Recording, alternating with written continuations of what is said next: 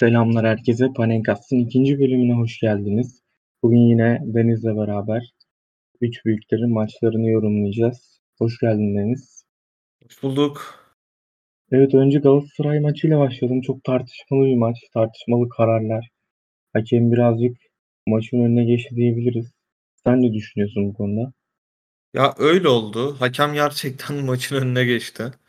Hani bu kadar gergin bir maça ya ben şunu söylemekte sıkıntı olduğunu düşünmüyorum. Türkiye'de derbiler haricinde hani Bursa'nın da küme düşmesiyle beraber Türkiye'nin en gergin maçı yani derbiler haricinde Rize Galatasaray son 3 senedir 4 senedir falan böyle. Hani zaten oyuncular gergin, teknik ekipler gergin, yönetimler dahi gergin yani Rize Spor Başkanı'nın yaptığı açıklamalar falan malum takım. Hani böyle bir maça gerçekten böyle bir yönetim çok skandal. Gerçekten skandal. Ya ben anlamadım. Hani ilk gol öncesinde Berkan'a iki faal yapılıyor. Son golde de iki tane faal var yani. Verilmeyen Galatasaray'ın penaltısı var. Hani çalınmayan kartlar var. Çok ucuz çalınan kartlar var. Bence Muslera'ya verilmeyen bir kırmızı kart var. Hani zaten bu kadar gergin bir maçta hakem sahanın kontrolünü kaybetmemek için mi acaba bu kadar hani garip yönetti yoksa işin içinde farklı bir şey mi var? Ben onu çözemedim yani. Evet saha dışından çok saha içi de hani gergin oluyor Rize Galatasaray maçlarında. Ee, 8 tane sarı kart göstermiş hakem Ali Palavik ve bir tane de kırmızı kart var. Yani e, zaten ortam bu kadar gergin gerginken bu gollerdeki faulleri VAR'a bile gidip izlemeyip karar vermek daha da geriyor ortalığı bence. Abi şöyle ben onunla ilgili birkaç bir şey söyleyeyim. Ya bu benim şahsi düşüncem. Başkası farklı düşünebilir. Bence ilk golü vermese son golü vermeyecekti biliyor musun? Yani Rize Spor'un ilk golünü vermese bence Cagney'in golünü vermeyecekti. Günah çıkartmak mı denir buna? e gerçekten.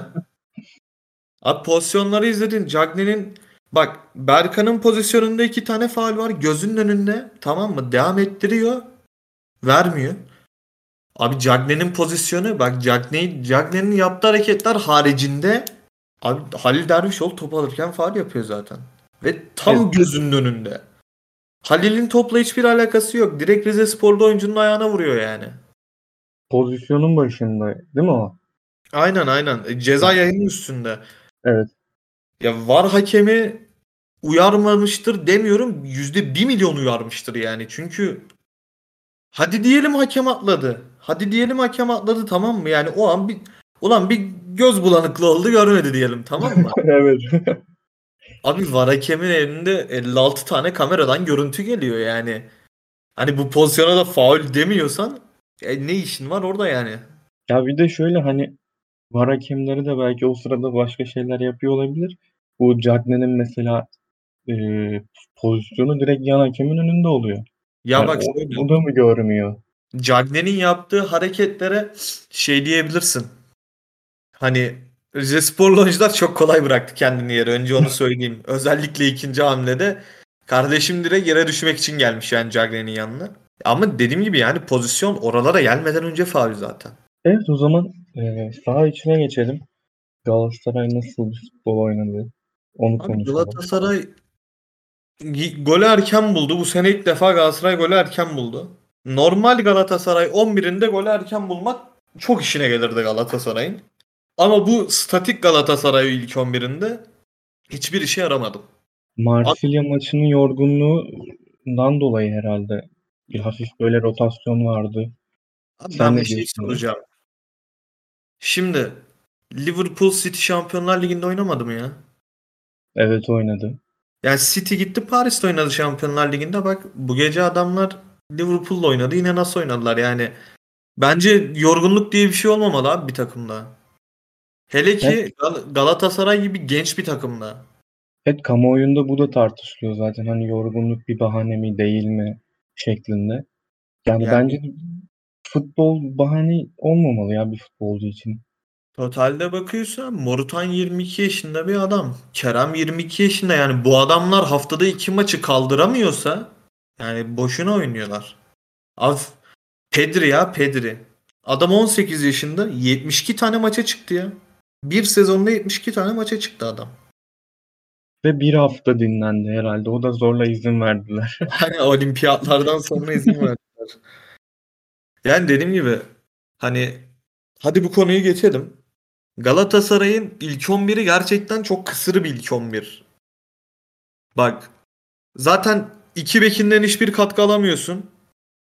Patrick Van Aanholt ne kadar hücumcu bir bek olarak geldiyse de Galatasaray'a ben izlediğim maçlar itibariyle Patrick Van Aanholt'un ne yaptığını anlayamadım yani sahada. E, Yetlin yapacak bir şey yok abi adam yeteneksiz yani. Yetlin'e ben kızmıyorum abi yani. Ayağı yok. Abi adam bu yani tamam mı? Yapacak bir şey yok Yetlin'le alakalı. Sen Yetlin'i alırken de bunu bilmen lazım anladın mı? Adam elinden geleni yapmaya çalışıyor ama yani elinden gelen bu. Ki zaten Fatih Terim'in yani bugün yaptığı bence hiç olmaması gereken bir şey. Bak atıyorum Babel Morusan olur. Feguli Kerem olur. Ama Babel Feguli olmaz abi. Evet ben de sana onu soracaktım. Şimdi hani Babel Feguli kanadı ne kadar yaratıcı olabilir? Hayır bak yaratıcılık değil. Mevzu şu. Galatasaray'a ne katar? Şimdi Feguli Feguli değil artık yani. Geçen hafta dediğim gibi Feguli'nin Galatasaray'a verecek hiçbir şeyi kalmamış. Yani adamın ayağı topa gitmiyor abi. Yürüyemiyor yani adam sahada. Feguli sprint atmıyor abi. Bak Babel ben çok eleştiririm Babel'i bilirsin. Evet. Ama Babel bugün çabaladı abi bir şeyler yapabilmek için. Babel yine de deniyor bir şeyler. Feguli onu da yapamıyor. Babel'i oynatırsın tamam. 1-0'ı Babel'de çok iyi oynarsın. Babel top tutar ileride çünkü. Yani hiçbir şey yapmasa da top tutuyor Babel ileride.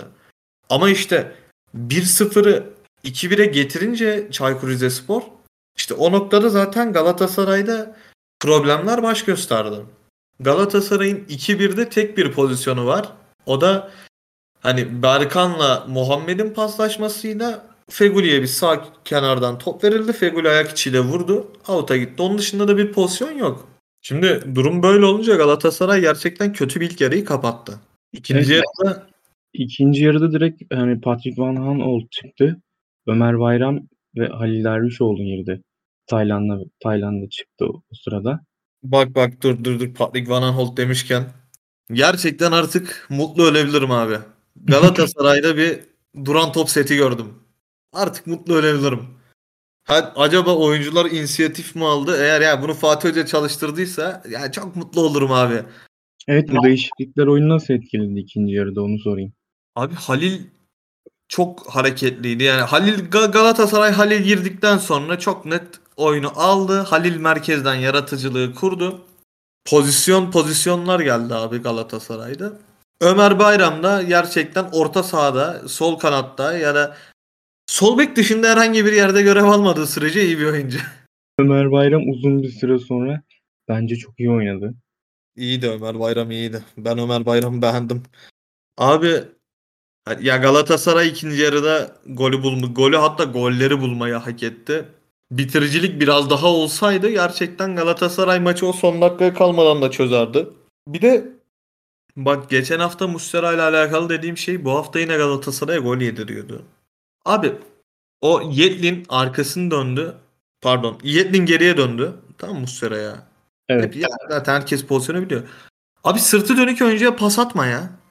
Pası atar atmaz eliyle oraya at diye gösteriyor ya. Abi sen oraya at. Vur şu topa vur ya. Ne olacak abi? Adam arkasından gelen oyuncuyu tamam arkandan oyuncu geliyor diyebilirsin ama adamın ne kadar hızlı geldiğini, ne kadar mesafede olduğunu nereden bilecek abi? Evet ya hani Muslera da gerçekten eee, bu en son Rize deplasmanında ayağı kırıldıktan sonra çok büyük bir formsuzluk var. Eski Muslera değil yani. Neticede Berkan çekti düşürdü kırmızı kart yedi. Harize Spor penaltıyı atamadı ama bu bir şey değiştirmiyor. Yani hata sonuçta evet bir şey değişmiyor. Hani geçen hafta dediğim gibi Galatasaray yine kalesine gelen ilk golü yedi. O zaten ikinci gol. Dört tane Galatasaraylı arasından o top nasıl içeri gitti girdi ben anlamadım. Yani Galatasaray'ın bu maçı kazanması ya da Göztepe maçını kazanması benim için bir anlam ifade etmiyor. Çünkü Galatasaray iyi oyun oynamıyor. Yani Galatasaray şampiyon olamaz. Onu açık söyleyeyim yani. E, maçın son dakikalarında da o kritik saniyelerde, dakikalarda e, Morutan ve Cagne girdi. Pavel ve Mustafa Muhammed çıktı oyundan. Ve bu da e, 90 artı 11. dakikada Morutan'ın golüyle Galatasaray maçı kazandı. Yani iyi oldu abi Galatasaray'ın kazanması. Benim açımdan iyi oldu yani. ya berabere kalsak burada farklı şeyler söyleyebilirdim ama yani ve her hafta da aynı şeyleri söylemek istemiyorum. Evet peki e, Marsilya maçı hakkında Galatasaray Marsilya maçı hakkında ne düşünüyorsun? Marsilya maçının Galatasaray'a katkısı Marka bonservisine bir 2 milyon euro ekledi. Evet Marka gerçekten hani ligde çok büyük bir kayıp Galatasaray için. Çok Ya- basit goller yedi Galatasaray mesela bugün. Benim şahsi düşüncem Markao ligin en iyi stoperi. Hani Markao şöyle abi Markao olduğunda Galatasaray oyunu çok rahat geriden kurabiliyor. Ve yani Markao ilk geldiği günkü gibi de değil. Gerçekten iyi bir savunmacı oldu. Ha, üstüne çok koydu canım tabii ki yani. Bir de abi hani general gibi oldu Markao Galatasaray'da. Markao'nun varlığı Tayland'da rahatlatıyor. Nelson'da rahatlatıyor. Van Aanholt'u da rahatlatıyor. Yani Muslera'yı da rahatlatıyor. Ya Markao Galatasaray'ın en iyi oyuncusu ya. Ya ben Galatasaray'ın Marsilya maçında yapmaya çalıştığı şeyi beğendim. Yani en azından hedef maçlarda iyi kapan yani iyi kapanabileceğini gösterdi Galatasaray. Ta, ikinci yarı bir tık aksamalar oldu ama ilk yarıda Marsilya'yı oynattırmadılar. Ben e, Galatasaray'ın gruptan çıkabileceğini de düşünüyorum yani. Hani Lokomotiv Moskova maçları çok kritik maçlar. Birazcık o maçlara da bağlı olarak çıkabileceğini düşünüyorum yani. Moskova'dan 4 puan alırsak biz bu Marsilya'yı içeride tokatlarız ya. Evet o zaman Galatasaray'dan sonra Beşiktaş'ın da e, Şampiyonlar Ligi maçını konuşalım. Ajax'a karşı 2-0 mağlup oldu temsilcimiz Beşiktaş. Hollanda'ya çok e, önemli eksiklerle gitti. Herkes farklı bir skor bekliyordu tabii e, Ajax lehine ama öyle bitmedi. 2-0 bitti ve Beşiktaş bence güzel de bir futbol ortaya koydu Ajax'a karşı. Abi şöyle hani herkes farklı bir skor bekliyordu. Maç zaten çok farklı bitebilirdi. Evet maç farklı bitebilirdi. Hani da var. şöyle ya sadece ilk yarıda Ajax'ın yakaladığı XG 3.60'tı. Hani 3.60 dediğin XG'den çıkacak gol minimum 6 falandır hani 5-6'dır. Hani yeniliyorsak böyle yenilelim falan filan bunları ben çok şey yapmıyorum anladın mı? Ajax'ın vurdukları gibi Ersin kötü bir gününde olsa Ajax'ın 6'sı vardı. Hani Beşiktaş Ersin haricinde iyi oynayan oyuncusu yoktu bence. Ha, Can Bozdoğan iyiydi. Can Bozdoğan'ı bayağı beğendim. Onu ben zaten Schalke'de Ahmet Kutucu'yu falan izlerken takip ediyordum. O ara Ozan da Schalke'deydi. Can Bozdoğan'ı beğendim. Ama dediğim gibi yani bu işleri geçeceksin abi. Bugün Ajax 6 tane atsa sen böyle diyecek miydin mesela? Yani biraz Beşiktaş'ın hani beğendim diyecek miydin? skora bağlı olarak da konuşuyor olabilirim muhtemelen ama hani 6-0 olsa demezdim evet. Sadece şey değil ki tüm medya böyle yani. Skor yorumculuğu yapmaya gerek yok. İlk yarıda Ajax çok rahat 5 yapardı. Tabii tabii Tadic falan neler kaçırdı Haller Tadic. Ve hani ikinci yarıda gerçekten Ajax ikinci viteste falan oynadı. İkinci yarı Beşiktaş'ın hiç üstüne gitmediler. İlk yarıdaki kurdu ilk yarıda kurdukları baskı devam etseydi hani bir iki gol de gelseydi maç gerçekten faciaya sürüklenebilirdi. Ama hani eksiklere rağmen yine de bilmiyorum. Ortaya konulan çaba iyi dersen ona katılırım. Ortada bir çaba var. Ama dediğim gibi yani Beşiktaş kesinlikle maça şu şeyle çıkmış anladın mı? Biz kesinlikle kazanamayız. Fark yemeyelim. Ya ben Beşiktaş'ın bu mentaliteyle çıkmasına çok karşıyım maça. Çünkü sen abi Şerif Tiraspoli değilsin. Kafasını bitirmiş gibi biraz yani öyle diyorsun. Ya Maça sen abi. Türkiye'nin en büyük takımlarından birisin. Türkiye bak ne olursa olsun son dönemde Türk futbolu gerilemede olsa bile Türk futbolu Avrupa'da önemli bir lig. Sen buranın şampiyonu olarak gelip hani maça fark yemeyelim parolasıyla çıkamazsın. Yani ama birazcık da hani o zorunluluktan muhtemelen o düşünceyle çıktılar. Ya tabii şartlar. Ama ya ben böyle düşünüyorum.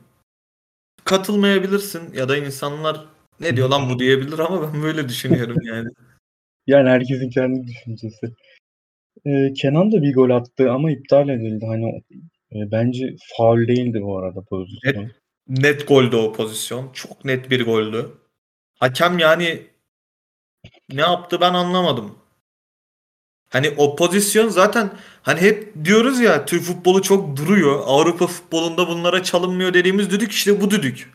Bu düdük mesela İngiltere'de çalınmıyor diyoruz değil mi? Avrupa'da çalınmıyor diyoruz Türkiye'de çalınıyor. Evet. Hani bunu Avrupa'da çalınca gerçekten ben çok şaşırdım. Çünkü tam bir Türkiye Ligi hatta tam bir Serdar Aziz faulü kanka. Bak yıllardır yapar bunu Serdar Aziz. Tipik Serdar Aziz. O gol olsa iyi olurdu. Batshuayi'nin golü de olsa iyi olurdu. En azından hani belki Sporting maçlarında alınacak puanlarla şeyler olabilirdi yani. Ha mesela şey de var. Batshuayi golü atsaydı farklı bir maçta izleyebilirdik. Sonuçta Beşiktaş Aynen. Sonuçta Beşiktaş abi büyük bir takım. Yani dediğim gibi hani o ilk golü bulsaydı Beşiktaş çok daha dirençli bir savunmayla bir şeyler yapabilirdi. Yani Beşiktaş'ın kadrosu hani gerçekten çok kaliteli bir kadro. Ama işte olunca hani zorunda kaldılar bu futbola. Ya yapacak bir şey yok. Tur şansları yok artık yok denecek kadar az. Ben Sergen Hoca'nın da Avrupa Ligi'ne gitmek gibi bir derdi olduğunu düşünmüyorum. Bence hani de, sonuncu mu olmak Avrupa Ligi'ne mi gitmek dese ben Sergen Hoca'nın Avrupa Ligi diyeceğini düşünüyorum. Çünkü Beşiktaş hem yaşlı bir kadro hem dar bir kadro. Evet Şamp- dar bir kadro. Hani Şampiyonlar Ligi'nin şeyini kaldıramazken Avrupa Ligi'ne de giderlerse şampiyonluk biraz sıkıntıya girebilir gibi. Yani umarım giderler Avrupa Ligi'ne öyle diyelim. ya bu arada bu sakatlık işine de bir çözüm bulmalılar. Çünkü sakatlıklarda yani 10 tane sakatlık falan var değil mi? Toplam. Tabii, tabii. Yani bu 10 sakatlığın benim bildiğim kadarıyla 3 tanesi darbeye bağlı. Hani şey Ümraniye'nin de zemini çok kötü diyorlar. Bak mesela Umut Meraş onun da baldır attı abi. Kaç maça çıktı da Umut Meraş'ın baldırı atıyor. Daha ikinci maçıydı herhalde. En son Altay maçında bir oynadı. Hani ondan sonra da Şampiyonlar Ligi'nde. Yani bu sakatlıklar zeminle mi alakalı yoksa antrenman düzeniyle mi alakalı? Yani bu denk gelemez abi bu kadar sakatlık. Yani bunu şeye yoramazsın. Hani o Beşiktaş'ın yıllardır laneti var ya bence. Aha, evet. Bunu ona yoramazsın. Bu işin içinde bir iş var. Buna bir çözüm getirmesi lazım Beşiktaş'ın. Ya neyse biz oralara girmeyelim bence. ee, o zaman Fenerbahçe'nin de Avrupa Ligi maçını konuşalım. Olympiakos'a karşı. Ee, çok net bir mağlubiyet. 3-0. Bence senin bu konuda söyleyeceğin çok şeyin var. Sinirlisin. Abi bak bu program Perşembe günü çeksek bir 20 dakika geçen hafta Galatasaray'ı konuştuğum gibi bir 20 dakika bu maçı atardım. Ya şöyle hiç olmayacak bir pozisyonda bir top kaybı ve yani ilk gol çok erken geldi. Şöyle hani mesela geçen hafta Hatay'a karşı kapandı. Hatay bir şey yapamadı. Çünkü Hatay net bir geçiş takımıydı ve hani Hatay'ın mesela dar alanda iş yapacak oyuncusu yoktu. Ama bu sefer Suarez tek bir çalımla topu verdi, aldı, vurdu, attı abi adam. Ya şöyle Fenerbahçe geriye düşünce hani bir reaksiyon da koyamıyor ortaya. Bak bununla alakalı benim düşüncem şu. Fenerbahçe o kadar uzun süredir başarısı yani o kadar uzun süredir Fenerbahçe başarısız ki Fenerbahçe büyük takım refleksini kaybetti. Çünkü Fenerbahçe her yere düştüğünde ne yapacağını bilmiyor. Bunu Olympiakos maçında çok net gördük. Evet. Ve ben hani bir bunu çoğu yorumcu da söyledi. Vitor Pereira'nın bir e, B planı yok taktiksel olarak. Ya A planı da çok işlemiyor gibi. Evet yeni bir şey deniyor sonuçta ama hani e, geriye düştüğünde ne yapılabilir veya hani ileride ne yapılabilir konusunda biraz da bireysel performanslara bakıyor gibi. Haftalardır söylediğim şey Fenerbahçe organize hücum edemiyor. Mesela yani bu maçta şey de önemliydi. Mesela Rossi sola geçtikten sonra Fenerbahçe sol kanatta çok daha etkili oldu. Pelkas'ı 10. dakikada falan golden sonra 10-15'te sağ attı. Rossi sola geçti. Abi işte kanat bekinin eksikliği çok büyük sıkıntı yaratıyor biliyor musun? Mesela solda Ferdi oynadı. Şimdi abi bu çok basit bir şey. Hani ya bek içeri gelir. Kenar oyuncusu çizgiye basar. Hani alan açar. Sahayı genişleten adam olur. Ya da bek çizgiye iner. Kenar oyuncusu içeri gelir. Şimdi Fenerbahçe'de sol kenarda oynayan adam sağ ayaklı. Evet. Ferdi. E, Pelkas sağ ayaklı. Rossi sağ ayaklı. Hani herkes topu sağ ayağına almak istiyor. O zaman da Fenerbahçe'de bir overload oluşuyor. Bir de şey de var abi. Mesela bilmiyorum fark ettin mi? Maçın büyük bir bölümünde Mert Hakan'la Gustavo aynı yerdeydi. evet hani Sürekli birbirinin üstüne bastılar yani. çok yakın oynadılar. Hani Mert Hakan'da da bir yükseliş vardı. Ama şu Olympiakos maçından sonra tekrar bir düşüşe geçmeye başladı. Hatta Gustavo ile Mert Hakan oyundan çıkarken ıslıklandı. Abi Mert Hakan baya kötüydü yani. Ben anlamıyorum abi. Bir, bir futbolcu nasıl bu kadar geriye gider daha 26 yaşında? Çok Ben garip. bir, birazcık tam böyle Mesut'un maçıydı diye düşünüyorum ama bilmiyorum. Abi bu maçla ilgili söyleyeceğim bir şey daha var. Hani tempo olarak gerçekten biz Yunanistan seviyesine falan düşmüşüz. Hatta Yunan takımı Olympiakos bizden bayağı daha tempolu oynadı. İkinci yarıya çok iyi başladı Fenerbahçe. 15 dakika boyunca müthiş baskı kurdu. Yani hatta Pelkas'ın direkten dönen bir topu var. Belki o gol olsa daha farklı bir futbol izleyebilirdik. Hatta o golün dönüşünde de 62. dakikada 2-0 öne geçti Olympiakos. Abi şöyle golü atamayınca tabii ki orada oynadığın futbol değerli ama golü atamayınca onun bir manası kalmıyor. Ya Yani- bir de gol yiyince iyice düşüyorsun. Fenerbahçe ger yani dediğim gibi büyük takım refleksini kaybetti abi. ikinci golden sonra Fenerbahçe gerçekten hani tamam beyler biz bu maçı kaybettik moduna girdi. Yani maç çok çok Fenerbahçe'ye gidebilirdi yani çok basit bir şekilde aslında. Fenerbahçe girdiği pozisyonları değerlendirse maç Fenerbahçe'ye gidebilirdi. Ama bilmiyorum yani Pereira'nın üstünde durması gereken çok şeyler var. Hani bu takım şey değil abi. Ciddi bonservisler harcanı. Ben abi bu takım ciddi maliyetlerle kurulmuş bir takım. Öyle Evet. ucuz bir takım değil. O zaman e, Avrupa Ligi'ni bitirdik. Bitirelim daha doğrusu. E, Fenerbahçe Kasımpaşa maçını da kısaca bir konuşalım. Daha sonra e, Stefan Kuntz'un milli takım oyuncu seçimleri hakkında sorular soracağım sana. Evet 2-1 kazandı bugün Fenerbahçe. Yine çok iyi bir fut- oynamadığı bir maçta. Yine yaslandığı bir maçta, geriye yaslandığı bir maçta kazandı Fenerbahçe. Yani Fenerbahçe maçı aslında iyi başladı. Pozisyonlara girdi. Hani gol şans yani şans yanındaydı Berisha'nın golde ama onun da gol atması özgüveni için önemli oldu ve ben bayağı beğendim Berisha'yı. Hani bu maç özelinde gerçekten Berisha'yı çok beğendim. Muhammed de çok iyi iyiydi. top dağıtıyor. Yani aslında Berisha'yı Santrfor'da derine gelen bir oyuncu olarak kullansa bir, bir tık daha fazla verim alabilir gibime geliyor ama sağ kanatta da bayağı etkiliydi. Hatta dö- zaman zaman Rossi ile kanat değiştirdiler. Yani Berisha'yı bayağı beğendim. Fenerbahçe yine golden sonra Paşa'ya verdi topu. Hani tamam abi bak bunu yapıyorsun. Hatay'a ürete Hatay sana üretemiyor. Paşa sana üretemiyor. Ki Paşa'nın da girdiği pozisyonlar vardı. Ama işte Olympiakos atıyor abi sana.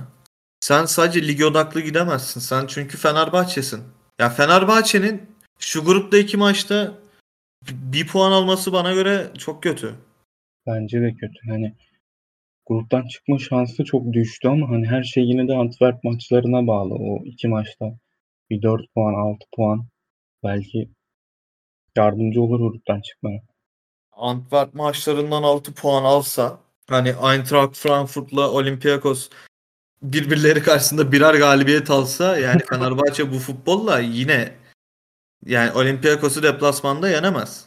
Fenerbahçe bilmiyorum şey çözmesi gereken problemleri var. Özellikle sette hücumda çözmesi gereken problemleri var. Organize çıkışta çözmesi gereken problemleri var. Ama bence yani Fenerbahçe'nin o orta saha ikilisi bu maçta çıktığı ikili olmalı. Evet onu soracaktım. Crespo hakkında bir şeyler söyleyecektin sen. Onları da hemen kısaca alalım.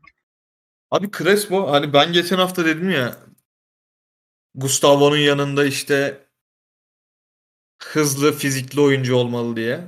Hı hı. Hani çünkü o merkezi kanat beklerin boşluğunu kapatabilmeli oradaki oyuncu. Crespo'yu ben bayağı beğendim. Hani oradaki o mücadele gücünü arttırdı. Ama şimdi şunu da düşünmeden edemiyorum yani. Bu takımda İrfan, Mesut nerede oynayacak? Hani İrfan'ı koyduğunda orta saha yine erken düşebilir. Mesut'u sağda falan denedi. Solda denedi. Hani bilmiyorum. Abi Pereira'nın çözmesi gereken çok şey var ya. Gerçekten Çok şey var gerçekten. puzzle gibi takım abi. Biz FM oynarken zorlanıyoruz. Ama ben Pereira'nın kalitesini şey yapmıyorum ya. Ben Pereira'nın bu takımı bir yerlere getirebileceğine inanıyorum. Biraz zaman verilmesi lazım abi. Gerekirse bir sezon zaman verilmesi lazım. Ya evet öyle de hani şimdi bir de şöyle bir şey var Fenerbahçe. 7 senedir artık şampiyon olamadığı için taraftarlarda biraz sabır kalmadı. Abi o Pereira'nın suçu değil ki. Yani değil ama işte hani Pereira taraftar 7 senedir şampiyon olmasa ben Pereira 7 senedir olmasa tamam derim ama ne, Pereira ne yapsın abi? Evet o zaman eee Stefan Kuntz'un milli takım milli takıma aldığı oyuncular hakkında konuşalım. Evet Sinan Bolat, eee Serdar Aziz, Caner Erkin uzun zaman sonra kadroya girdi. Evet ve bir de Serdar Dursun ilk defa seçiliyor galiba. Ne düşünüyorsun bu konu Yani? Caner Erkin nerede oynuyor? Karagümrük'te. Ben takımsız sanıyordum Caner'i. Yani bilmiyorum. Caner Erkin ne katabilir? Serdar Dursun golü yok sanırım bu sezon. Evet ben de öyle biliyorum. Golü yok galiba. Yani Abdülkadir Ömür tartışmalı bir seçim. Bence de çok tartışmalı bir seçim. Ya ben anlamadım yani. Evet, Halil Dervişoğlu da yok hani mesela o da tartışmalı. Ya Halil Halil olması gerekiyor da şimdi mesela Serdar Dursun'un yerine Halil Dervişoğlu'nu alsan da ya Kuntz'u tanımadığımız için yani aklındaki plan ne olduğunu bilmediğimiz için aslında seçimlere bakarak çok yargılamamak gerekiyor. Biraz hani saha içini görmek gerekiyor da tabii adam da iki hafta önce geldi. Çok saha içiyle alakalı bir şey yapabileceğini düşünmüyorum ama hani aklındaki planı biraz uygulamaya çalışacaktır. Dediğim gibi saha içini görmek lazım seçimlerden. Evet gör hani ben sadece seçimler amaçlı konuştum. Yani saha için evet görmedik. Onu da gördükten sonra konuşuruz. Yani Kenan Karaman yine milli takımda. Büyük futbolcu abi ya. Ya bu adamdaki gerçekten abi bu adamdaki lobi bir, bir de Choupo-Moting'de var. Gerçekten bu iki adam çok garip insanlar. Bilmiyorum abi yani Kuntz'u görmek lazım. Adamı da bilmiyoruz abi şimdi bir şey de diyemiyoruz. Evet o zaman e, burayı da geçelim ve e, yine klasik Süper Lig'de olan teknik direktör kovulmaları, yeni teknik direktör getirilmesi konularına geçelim. Bugün Malatyaspor'da İrfan Buz kovuldu. İrfan Buz iki senedir Malatya'dan kovuluyor. Gerçekten arada uğruyor Malatya'ya İrfan Buz. Ben İrfan Hoca'yı gerçekten çok tebrik ediyorum. 6 hafta, 7 hafta üçlü denedi. Israrla denedi. Ee, en son e, bu 8. hafta maçında dörtlüye dönmüş. Ama onda da kovuldu adam. Yani dönmese miymiş keşke ne diyorum diyorsun. Çok değişik bir ligimiz var ya. Ya abi normal ya. Nor gerçekten normal. Hani yapacak bir şey yok. İrfan Buz bundan sonra nereye gider? Yine bir tur atar Malatyaspor'a döner herhalde. Aynen bir, bir iki sene böyle Kasımpaşa falan takılır. Malatya'ya geri döner bir posta daha kovulur orada. Evet, Başakşehir'de de Emre Belezoğlu geldi teknik direktörle. Başakşehir de şampiyon olduktan sonra istediğini hiç alamadı. Yani Okan Buruk'la alamadı, Aykut Kocaman'la alamadı. Ya böyle bir şey mi var? Şam, seni şampiyon yapan hocandan 6 ayda vazgeçersen böyle olur yani. Hayır bir de Aykut Kocaman'ı getirirken beklentiler neydi? Ben onu çok merak ediyorum. Şimdi Aykut Kocaman istifayı verdiği anda net dedim ya Emre Belözoğlu şimdiden giy o blazer'ı çekti kanka. Kısa pantolon. Aynen aynen. Yani Emre Belözoğlu Başakşehir'de ne yapar? Hani bilmiyorum. Şey Tabata Sergen Yalçın meselesi gibi anladın mı? Getirse getirse bir kilo baklava getirir. Ne getirecek? Yani 11 il kaçıncı sırada şu an Başakşehir bilmiyorum ama e, 15. 15. mi? Yani 15. ligden bir ilk ona sokar herhalde. Ya inşallah abi o kadar o yani şey bir şey diyorum hemen ciddi paralarla kurulmuş. E, Başakşehir'de ciddi bütçeyle kurulmuş bir takım abi. Oğlum sen mi söylüyorum ya Vizca'nın aldığı maaşı kim alıyordur Avrupa'da?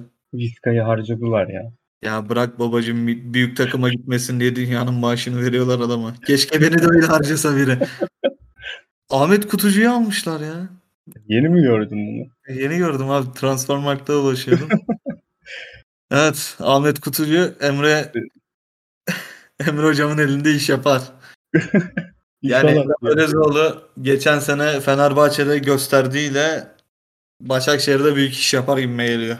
Geçen sene kanatları bile orta saha şeklinde oynatmıştı Emre Belözoğlu. E tamam işte. Zaten Başakşehir kendisinin kafasına göre takılır içeride bir şeyler yapar. Bence de. Evet o zaman bitirelim programı. Bitirelim abi. Teşekkür ederiz biz dinlediğiniz için. Ee, bir sonraki programda görüşmek üzere. Hoşça kalın.